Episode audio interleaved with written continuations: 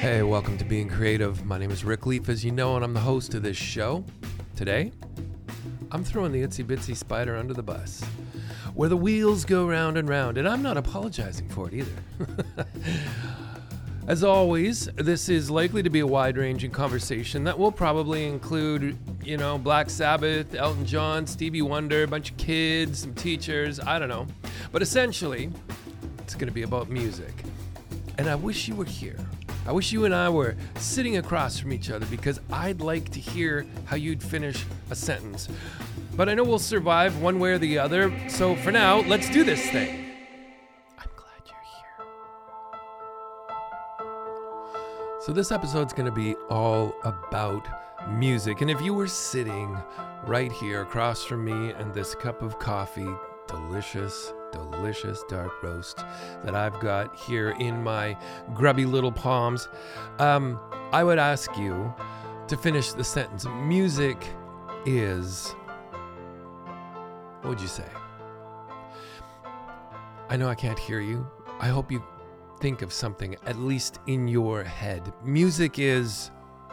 Um, you know, I've because I've heard lots of ways to describe music. Some of the descriptions that I like the best are that, you know, music is art, and art is conversation with the artist, that music is emotions, music is uh, feelings, it's. Um, uh, self expression, that the melodies are wings that let ideas take flight.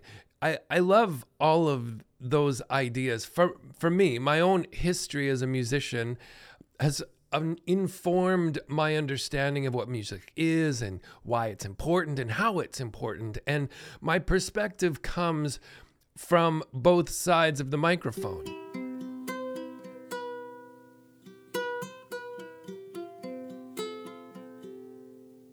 For me, uh, drums was my first instrument. It was sort of the first time that music, I remember music really uh, taking uh, over. You know, I was uh, I was raised in a very religious community, in the Bible Belt of the Canadian prairies, where drums were considered evil. and uh, my brother, being older than me, had gone off to university, and he came back one year with a friend for the summer. And when they went back, to university, I went down in the basement, and here was this drum kit. Must have been the friend of his had left this drum kit. I don't remember anybody playing it all summer, and it was kind of shoved over into the corner. So I remember pulling it out. I figured out how to set it all up. There were some sticks, and I just sat down, and just started playing it like immediately. And you know, my parents are upstairs. They don't even know that there's a drum kit in the basement. All of a sudden, they hear this racket, and it's like. who in the world is is playing these drums down in our basement? And I just remember them coming running down the stairs, and here's little Ricky Leaf uh, with big grin on his face playing away, and. Um, I think it must have been so funny. It's just like, where do the drums come from? How in the world does he know how to play it? Good grief. Like, this is the one instrument that's, you know, frowned upon in the community. And here he is, you know, with a natural gift and an ability. And I just loved it. I remember I went and found a, a you know, a, some kind of a, a, stereo system, dragged the big speakers up behind the little box that I was sitting on with a record player, borrowed some records from somebody at school, literally vinyl records, and uh, came back and just started playing um, the crap out of this drum kit. I loved it. And, uh, you know, that was for me my first. Um, my first experience to realize, boy, I'm really good at this. I'm naturally good at this. It makes me feel amazing. I love it. I I didn't know anything about what I was playing or how I was supposed to play it. If there was, I've never been able to uh, read drum music. Never had a drum lesson. Just knew how to play and knew how to play a groove. Um, that could lock in with other musicians. Um, it, it was it was um, it was many years later. I had my experience where um, somebody invited me. There was a, a three piece band in the small town where I was growing up in, and I don't know what happened to the drummer.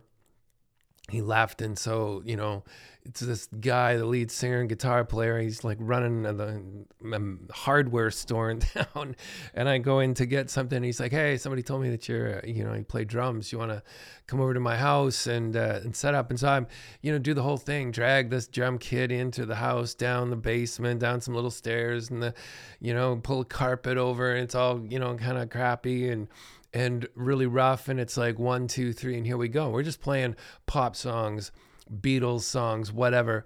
And man, I could not get the grin off of my face uh, as we started to play. And I was like, I'm playing songs that I've heard on the radio and I know how to play them. And these guys know how to play them. And, and from the minute we could do that, it was just this amazing experience. And uh, I started playing, you know, with them in, in bars and clubs and to see uh, people getting out on the dance floor and I'm playing music that people are dancing to. Uh, it was just magic for me. It was amazing. And then um, I have this car accident where I wake up on life support in the hospital. I find out that I've been airlifted with this uh, helicopter into this uh, into Calgary, Alberta, into the big foothills hospital, and I wake up on this um, life support, this machine this breathing for me. They don't know if I'm um, paralyzed. I don't know if I'll ever walk again. All this uncertainty, and it it took me most of a year to get out of the hospital. Get out. I mean, many surgeries later, plant, plates and pins and everything holding me all together. And if you've ever had to spend a, a prolonged period of time in the hospital, in, in spite, like in addition to all of the pain and the discomfort, it is just so boring. And you're just laying there. And so I remember saying to somebody, could you get, um, could you get me uh, a keyboard?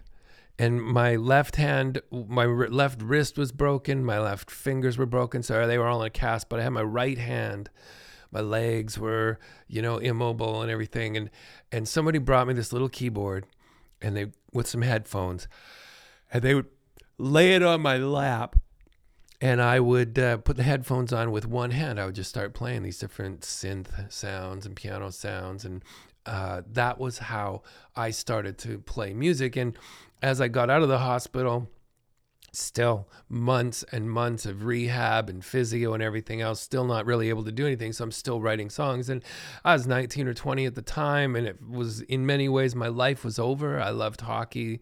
That's all I was kind of living for, and the dream of where hockey might take me. And it's like, well, I'm not going to be able to play anymore ever not going to be able to do the job I did, um, you know, ever, um, just because of the physical limitations. And so I was dealing with at 19 or 20 years old the biggest event of my life. I was super, dis, you know, discouraged and I was despairing about everything. And so I wrote, you know, the darkest um, songs probably of my life.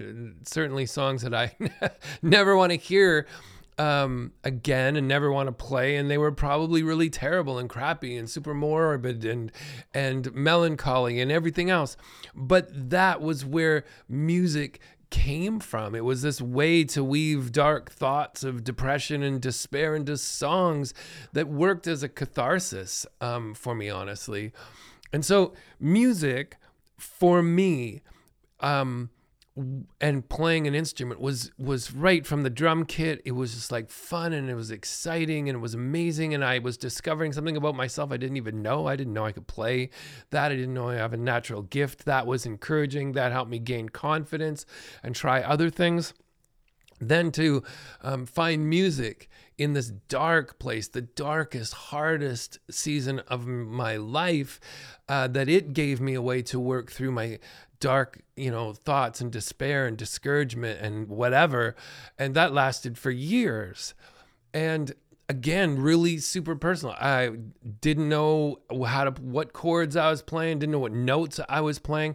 That's why I find, you know, the idea of like music is if I'm going to say music is is uh a conversation with the musician, it's uh, art, it's self expression. It's like, I'm not going to say music is uh, technic, te- um, technical, it's not technique, it's not scales, it's not even an instrument. Music is all of this other stuff for me, this uh, about related to expression. And so I find it fascinating when I go into places like schools where uh, and i'm going to tell you about a couple experiences i had recently with some different music um, teachers that were very different from each other in two different schools um, as just as well as the the view and the perspective that some people have that is so different from mine i find it amazing. Um, but i got to tell you the story about the first hit song i ever wrote coming up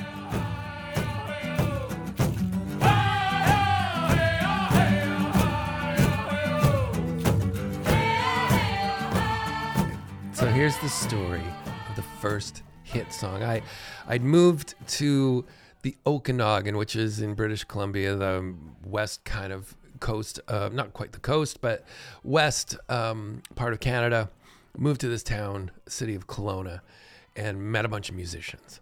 And this was the the places early mid 90s grunge is happening in seattle we're kind of you know a day's drive away so we're playing lots uh, that's kind of the music of the day. Lots of stuff going on, and uh, one of the I, I found this musical community that was playing every Friday night, and there's like two, three, four hundred people showing up every week to hear these songs, and there was kind of this pool of musicians a number of different guitar players, bass players, singers, drummers, everything else. And there was two primary songwriters, singer songwriters uh, leaders of these bands, and they'd kind of like draw on whoever from this pool of musicians, this community of musicians, to play with them for a given week. So you're showing up on a let's say Tuesday night, I don't remember what it was, to rehearse the number of songs, and we'd be playing for hours. Um, every single set Friday night, and then Friday night was the event, and so you're playing for hours on Tuesday night. And that was where I was learning arrangements and how to play with other people and how to make space for other musicians and how to play with, you know, emotions and energy and dynamics. And sometimes I would be playing drums. Sometimes I would uh, be playing keyboards. And that was all fascinating. And then the actual, you know, week after week to be able to be on stage playing and if I wasn't one of the musicians that was chosen to play that particular week, I would have an opportunity to be in the crowd, um, knowing all of the songs, knowing how to play all those songs. But then having the that experience from the other side of the mic, what songs make me dan- want to dance? What songs made me want to like lose my mind? And what songs made me want to like sing at the top of my lungs? And it was this really formative period for me as a musician. Uh, basically, the information you would get from the other musicians. I don't know that anybody really wrote or read music. You'd get a lyric sheet um, to follow along, and it would have, if the song was in C, you know, you'd have C written above the lyrics where the chord changed to C and then to G and then to F or whatever. And so you needed to learn how to what is an F, what is a C, what is a G. Uh, I figured out, you know, how to what chords were what that way. But really, you're just playing um, along. And in most pop rock, it's super simple, anyways, right? So I I'm, I'm writing.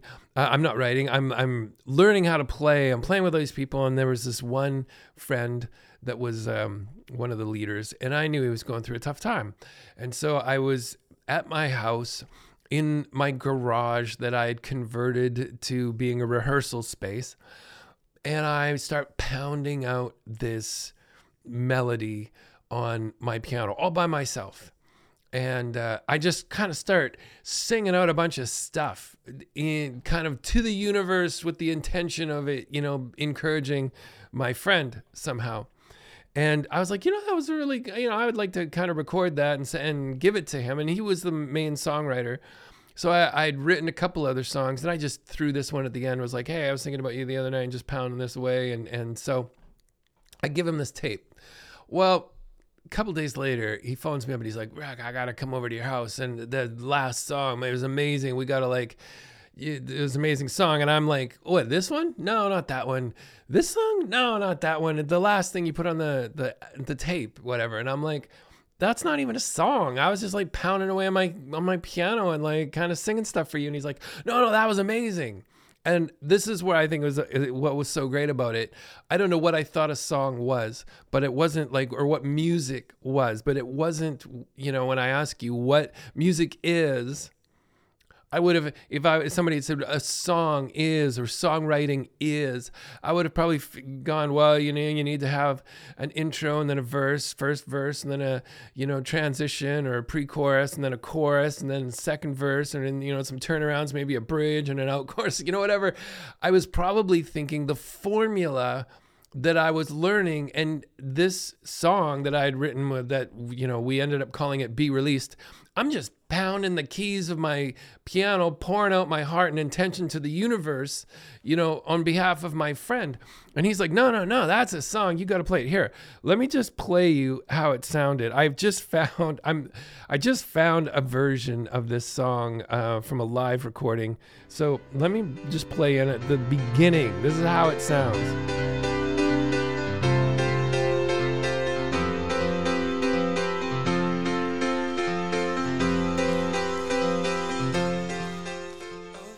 Okay, right? So just dude is just pounding on the keyboard. So my friend Andrew he says, you know, I'm playing on Friday night. He says, um, in our break between sets, I want you to get up. I want you to like tell everybody about this song. I want you to just play it for it. You just grab the keyboard and just play it. So I show up. I, this is my you know my community. So it wasn't like um, nervous that way but i've never played my own song. So i get up and I'm like well andrew wants me to play the song. And this is what i was doing know, i was in my garage and i was like pounding the crap out of my keyboard and this is what i did and i start playing it. Well all by myself i start playing it and the place goes bonkers.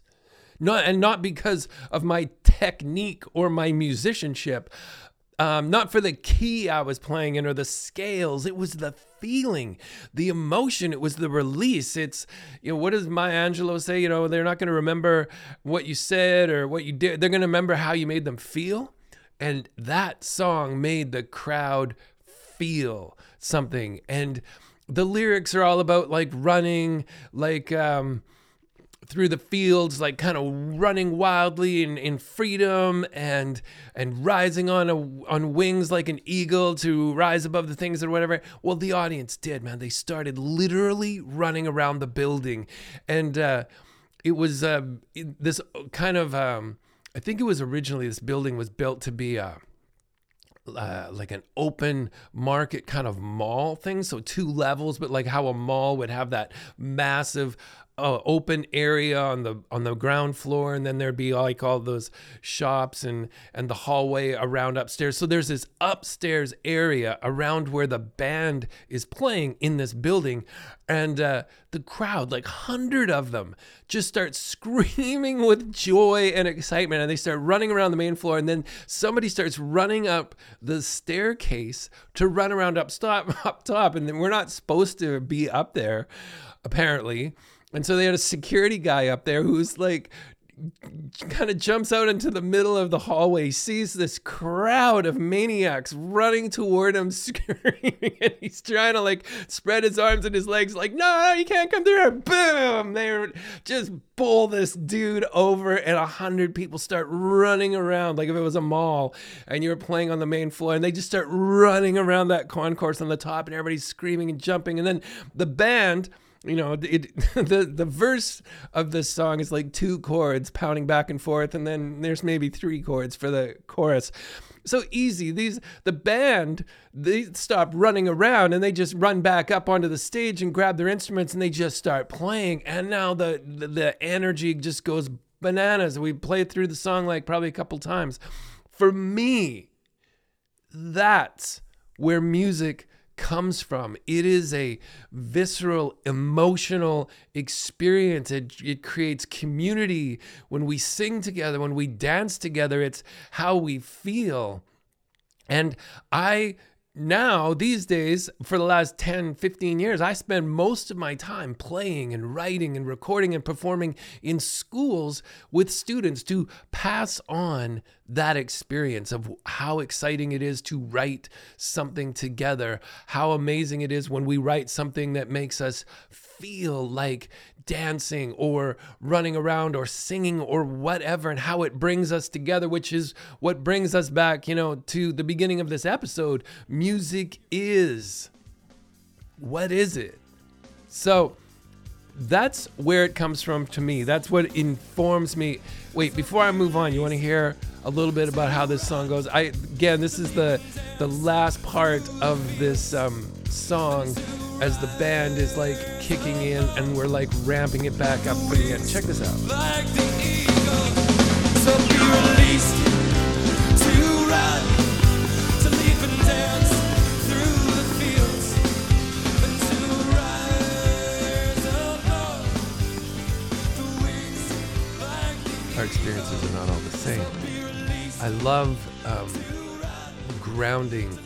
my understanding of this world and my own experiences as much as possible. And I, I do love hearing other people's experiences and where they're coming from. I realize that we're we're all very different. And I, I've learned I've learned to really appreciate the opposing and uh, very differing experiences and and feelings and understandings that people have about things that I'm passionate about, like music. I've had some interesting experiences recently too were with a couple of music teachers in different schools. They were very different. I'd like to tell you about both. Uh, another experience was in a school um, where I was given a song that they had, the teachers had written, like an anthem for their school that these teachers had written, that that aren't songwriters, and uh, and I got to tell you about that story. And then there was a finally there was a, a, school where the principal admitted that they wanted to book me again. I'd been at their school previously. We'd written a song, we'd performed and recorded it and made a video. But when they the principal threw it out to the teachers in their staff room, the teachers passed on it uh, because they said they just wanted to spend a year, you know, singing the itsy bitsy spider and the wheels on the bus go round and round. So I, I have something I need to talk to, to share about that because as per usual, I found it all fascinating. So let's start with the two teachers. Um, the one music teacher, she was older. Um, but man, we we started having this conversation. She had the opportunity to sit in on a couple of the sessions that I was doing with the students in her school, and uh, she was so curious after she came up. She was just so full of life and curiosity. She loved music, and it was obviously that love of music uh, that was what motivated her to teach the students and how to teach the students. So as she watched me work with them, I think she really resonated with, wow, these are really cool. And look at how the kids are like so into it. And uh, she said at one point, she's like, Rick, do you have any tutorials like uh, chords or music charts or tab or anything else? Because she's like, I'm always looking for music to teach to these students uh, it was her conversation that led me to this. You, you, know, if you know anything about me online, what I'm talking about these days, I just finished an eight month project of putting together songs for schools where I took 10 of the songs, some of the most popular songs that I've been doing, you know, writing with different schools and recording and performing them. I went into the studio and professionally uh, recorded them and produced them. And then for each of these songs, I produced three different videos. One was the story behind the song so that I could tell, you know, little primary students, you know, kindergarten, junior kindergarten up to grade one, two, three, whatever. We all love stories, but particularly little kids, they, you know, they listen to the same story over and over again. I remember reading my own kids' stories. You just finish the book and they'd be like, read it again you know they sometimes they just sit there you could read that book over and over and over again. So students love stories. So i made one video where i just tell you the story of how this song came to be. Where was i? Who was i writing with? What was the conversation that we were having about bullying or kindness or school spirit or whatever? And and that kind of behind the scenes story it just makes songs uh, more meaningful when you understand where they're coming from and you understand some of the humor, maybe even. Uh, then there's a lyric video. So that makes it super easy for a teacher that might want to use that song in their classroom to just click play. There's the lyrics, and uh, everybody can sing along.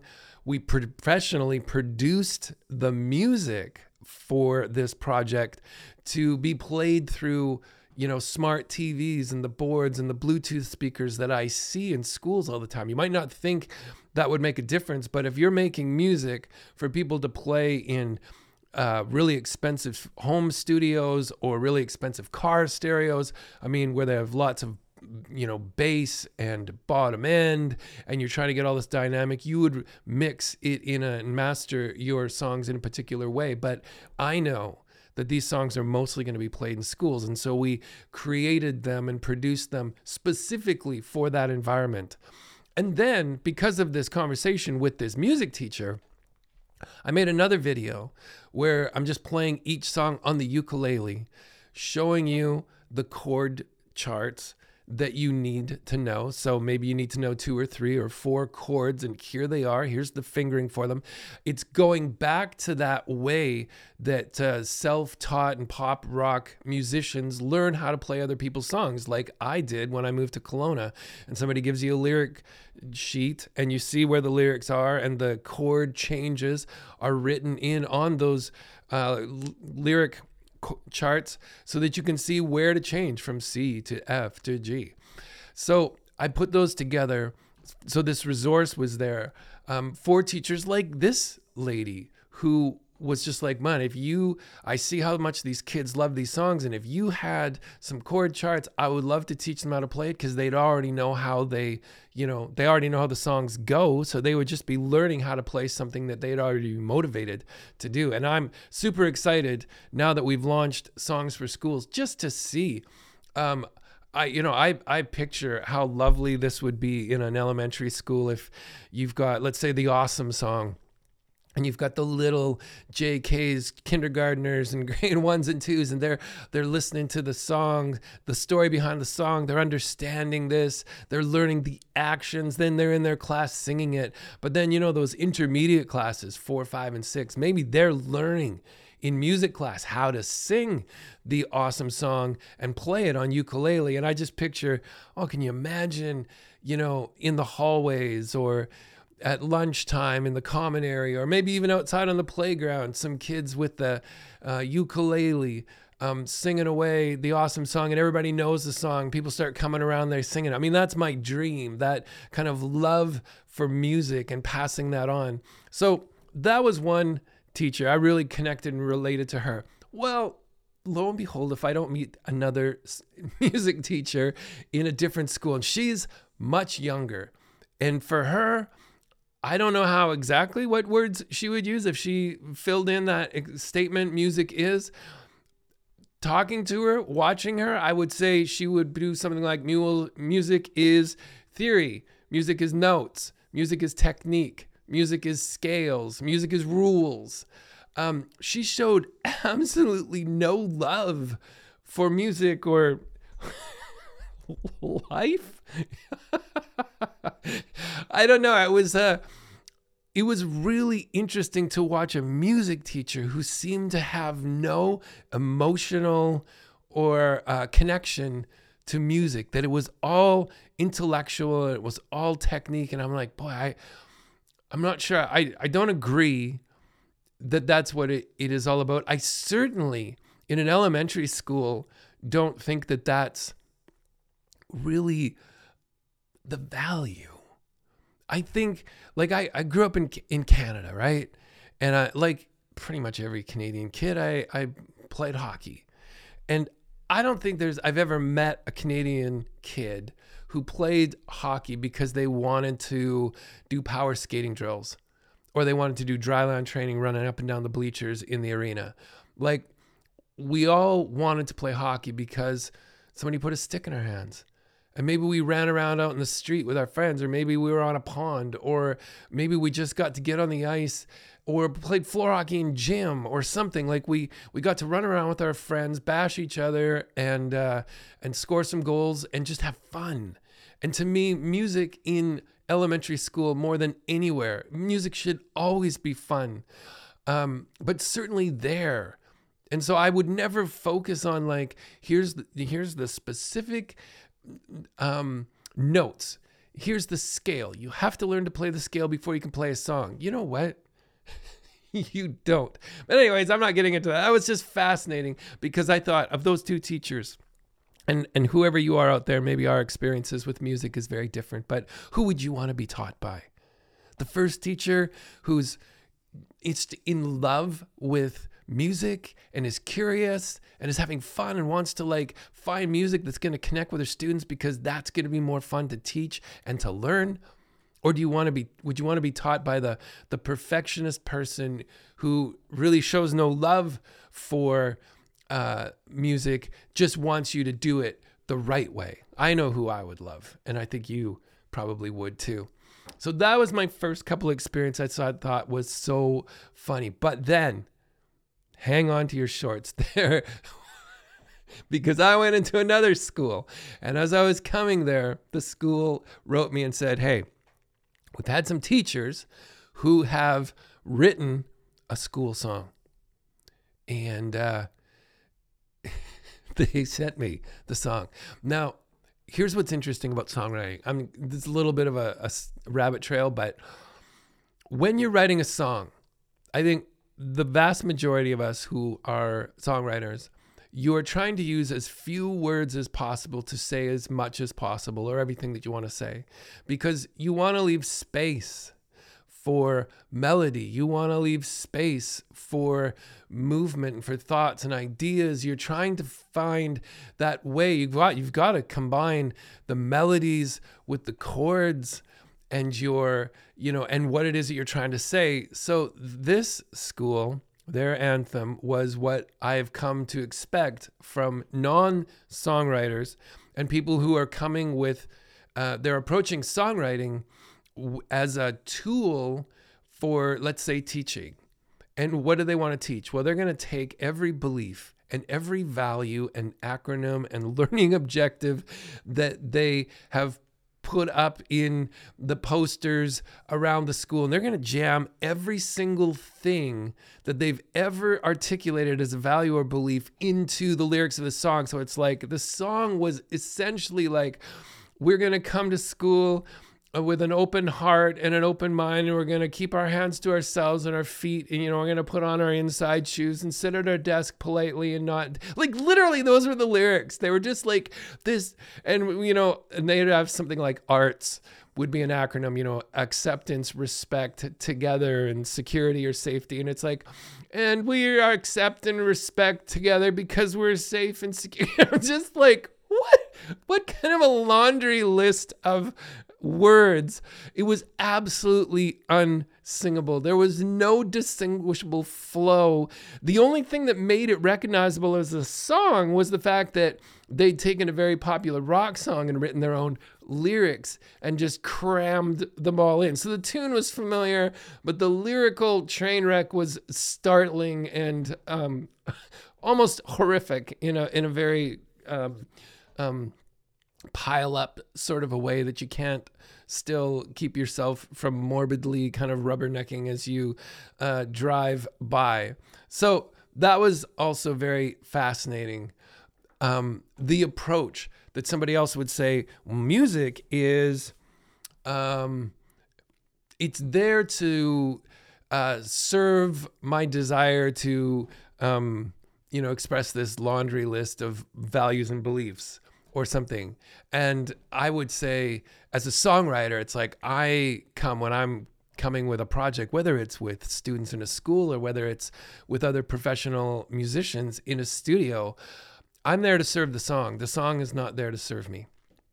So I want to bring all of my my thoughts and my ideas and my musicianship and every possible idea that I might have that would make that song better um, by working with those people who are around me. And in that process of working together, we always discover things about ourselves and each other that we never could have known otherwise. Um, to find opportunities to work with people where you know your weakness, the area that you're weakest in, is your opportunity to work with somebody that that's their strength And that is such a, a fantastic sort of team building, uh, respect generating experience. I really love that. The last experience I want to tell you about was how interestingly enough, and this is why the Itsy Bitsy Spiders is getting it, you know, for me today. Um, I had a school years ago. I went there. We'd recorded the year before. We'd recorded, written a song together. We recorded it, performed it. We created a video. Every student in the school was involved to articulate what made them and their school special and what we could celebrate about them. And and it was man, it was amazing. I remember in the video there was this one grade six boy had really long hair on the top with the shaved sides, and I think his hair was normally in a ponytail or something, and kind of to be goofy. But there's a place for goofy, and this was definitely it. In the assembly on Friday afternoon. Um, he let his hair down and he's off with his friends and it really was an upbeat you know song big school anthem and he just starts banging his head and somebody who was running one of my cameras managed to capture this moment where he's just banging his head and his friends are all laughing. And when I slowed that down, and put that into slow motion in the video. I mean, it looks so epic. It just, he's just flowing hair, flying just like a wheat field, and everybody smiles, and it's just so full of joy. And that was very much like, you know, be released and everybody running around. So I'd been to this school before, and the principal was excited and interested in bringing me back to do a very, you know, the same kind of a project a year or two later. And uh, was about to book me, but then went to the staff meeting and said, Would you like to bring Rick back? And uh, some of the um, teachers apparently said, No, we don't want to. We don't, we don't want to do that. We want to focus on singing the itsy bitsy spider and uh, the wheels on the bus go round and round. And these teachers had been in that school the year before. They'd seen all of the students come together to participate in, in writing this song and recording it. They'd seen the, the families. It was a small community and I find lots of times the, the assembly that happens on a Friday afternoon. That's usually we work all week to get to the assembly, and we're all going to get into the gym and record it there. And this school, and I find lots of times the smaller communities, this is what happens. A lot of parents will come out, and there must have been a hundred, close to seventy plus um, family members, parents and grandparents who all came out to watch their students. So, like, huge integration with the community, and what a great community building experience. And, and everybody's there. And these teachers had been part of that. And for them to say, nah, we want, you know, the itsy bitsy spider and, and the wheels in the bus go round and round. And that took me back to a revelation I had when I had my first kid. I'll tell you about that here. Let's give me one second. I know that the five of you who listen to me are, are, probably patient enough that I don't even need to say this, but you know, I have to keep stopping every once in a while so that I can have some of this amazing dark roast coffee that I spoke to as it's quickly cooling beside me, but I don't want to be like um, sitting here slurping away into the microphone and driving you crazy. So, what happened? I had my first kid. This and this is years ago. And I remember thinking, oh, I got a kid now. Guess we better get some kid, music. So I went and uh, bought like Barney, the CD of Barney, that purple dinosaur thing.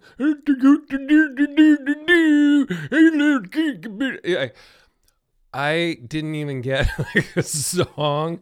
Uh, probably I, did, I probably didn't even get one song th- through, and I hated that stupid voice. I hated the crappy songs. I hated it. I pulled it out of my uh, stereo and I remember throwing it across the room. Not like, you know, like I lost my mind or anything, but just like out of complete disgust. I'm like, that's not music.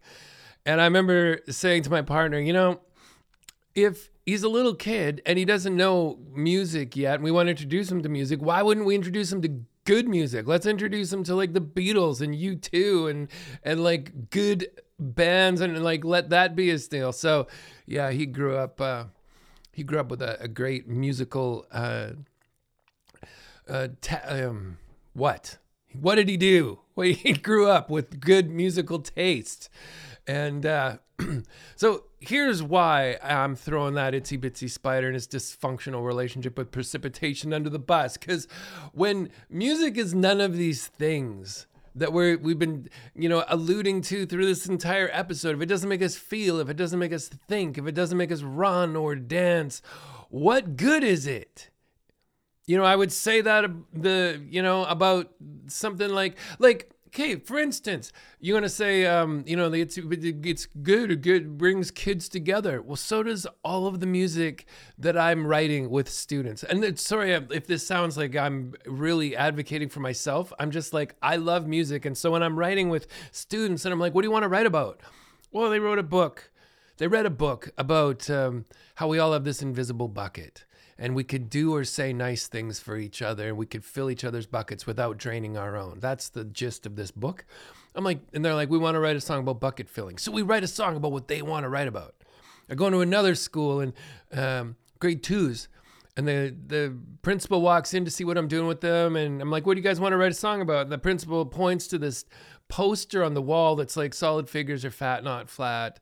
Um, a cone is like a party hat, sphere is like a bouncy ball. She's like, why don't you write a song about solid figures?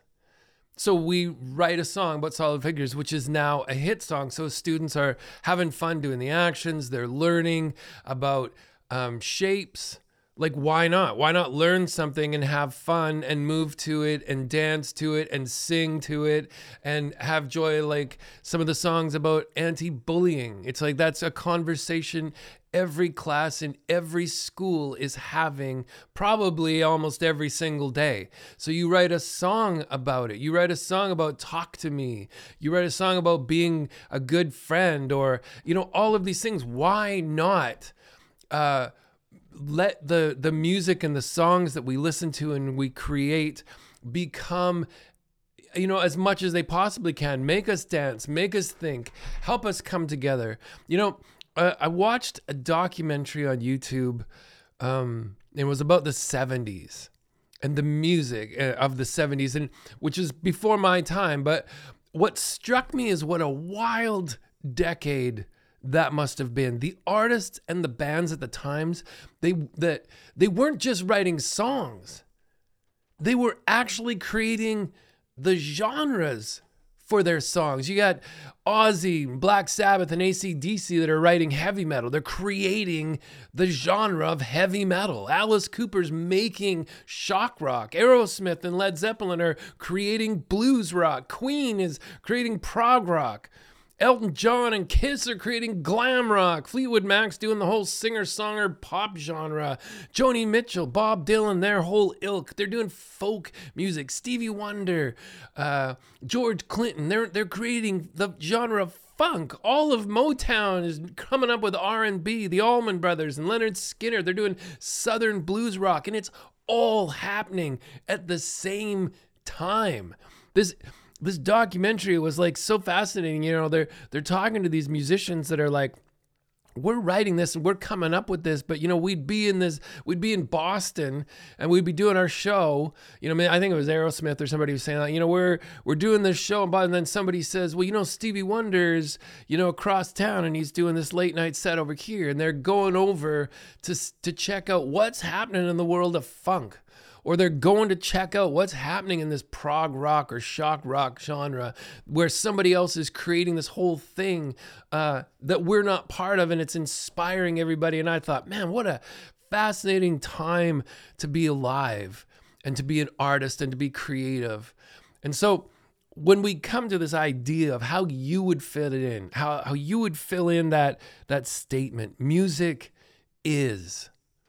You know, a lot of musicians that I would know and work with, but even you know professional musicians like David Grohl from Foo Fighters, and I, I hear lots of interviews, and people are like, you know, this whole idea of American Idol and The Voice, and this whole idea that is reduced music down to basically being a lottery ticket Now, instead of being about self expression and movement and feeling, it's like who is going to win the lottery and become a millionaire? Who's going to become famous? And it's not the point at all.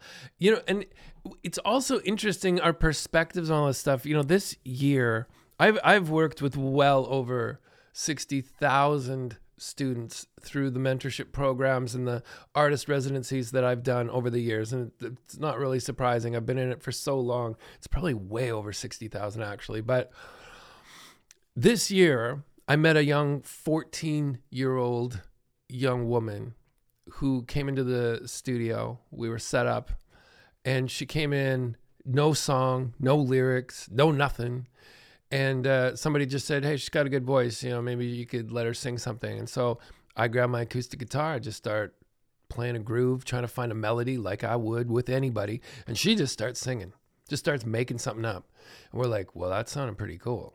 Like, you, what are you singing about? Oh, she doesn't have nothing. So she grabs a pen, a pencil, and a piece of paper, and just quickly jots some um, lyrics down. Now, I had a chance to work with her that day and one other day and I, I'll be honest, I've never, I've hardly ever heard anybody who sings like this young girl. I've never heard a 14 year old sing like this. It was like this soulful, incredibly rich, deep voice coming out of this um, this young uh, student. And you know what I think she should do? I think she should get a guitar or a piano or something and she should just start writing songs. And most of the songs she writes would be terrible because they are for all of us. We we start writing these crappy, morbid, depressing, discouraging whatever songs, but that's how you get anywhere that's how you get to the good songs by writing, getting all the bad ones out of the way, and you start writing and start demystifying the process and going. I could write about anything I want. I could write a happy song, a sad song. I could be mad. I could be depressed. I could be like writing about you. I could be writing about me. I could be writing about my dog or my cat. I could be writing about the forest or the the the storm or the snow. I could write about anything I want, and that's the point. Yeah, you could write about anything you want. How does it make you feel? And how do you want your audience to feel? And how do you want your listeners to feel? and do you want them to sing along with you uh, and it was so funny because i'm just trying to encourage her like her pitch wasn't perfect everything wasn't perfect uh, and i didn't expect it to be and I, that is not even the point and i got what people were you know there's a number of people in the in the conversations if we'd be hanging out and there'd be some people around and i'd just be like wow you know your voice is amazing. You know, I just hope you start writing songs. And the, the people would all be like, you should take some lessons. You should take voice lessons. You should take music lessons. And I understand that these people are just trying to encourage her. So I take the heart for what they're saying. But no, music doesn't, it isn't technique, it isn't scales, it isn't rules, it isn't notes, it's feeling and emotions it's ideas. And when you meet somebody and it's like their their emotions, their heart is literally coming right out of their vocal cords, let them sing about anything, everything. They should sing about absolutely everything because it was such a rich experience. So I found it fascinating. I've been thinking now, I mean, I've been working four months on this uh, songs for schools project because I wanted everything to to be an incredible tool for principals who maybe have a limited budget and they're looking to boost their music program. I wanted it to be the sort of thing that teachers would find so convenient and easy to use that would support them as they uh, try to engage and inspire the students. And for those students, I want there to be songs that you want to sing to, songs that you want to dance to and run around to and do the actions to. So that's what I was like. I've been putting all of my creative time and energy. And that's why this idea of music is what is it for me? What is it for you? Um, what place does it have in our life to make our life better? Um, hey, as always, I love getting to the end of these things and going, how do I stop flapping my gums in the breeze? Because once I get going about things that I care about, and particularly when I'm fueled by delicious dark roast coffee, it's almost impossible to take a breath. I love this though. The whole thing, being creative, trying to figure this stuff out. It's a mindset. For me, it's a lifestyle. I think it is for some of you. And it is a, a mindset and a lifestyle that produces energy in our life. And it's that energy that empowers our resiliency and the confidence that we need to face the challenges that life throws at us. Here we are in 2024. Um, I'm sure that life has not stopped throwing incredible challenges in front of you and in your face um, just because, you know, the calendar turned to a new month. So I hope that this process this creative process is creating momentum in your life and uh, carries you through and into uh, everything that that we've got to go through here in this new year of 2024. So, thanks so much for listening, and I will see you next time.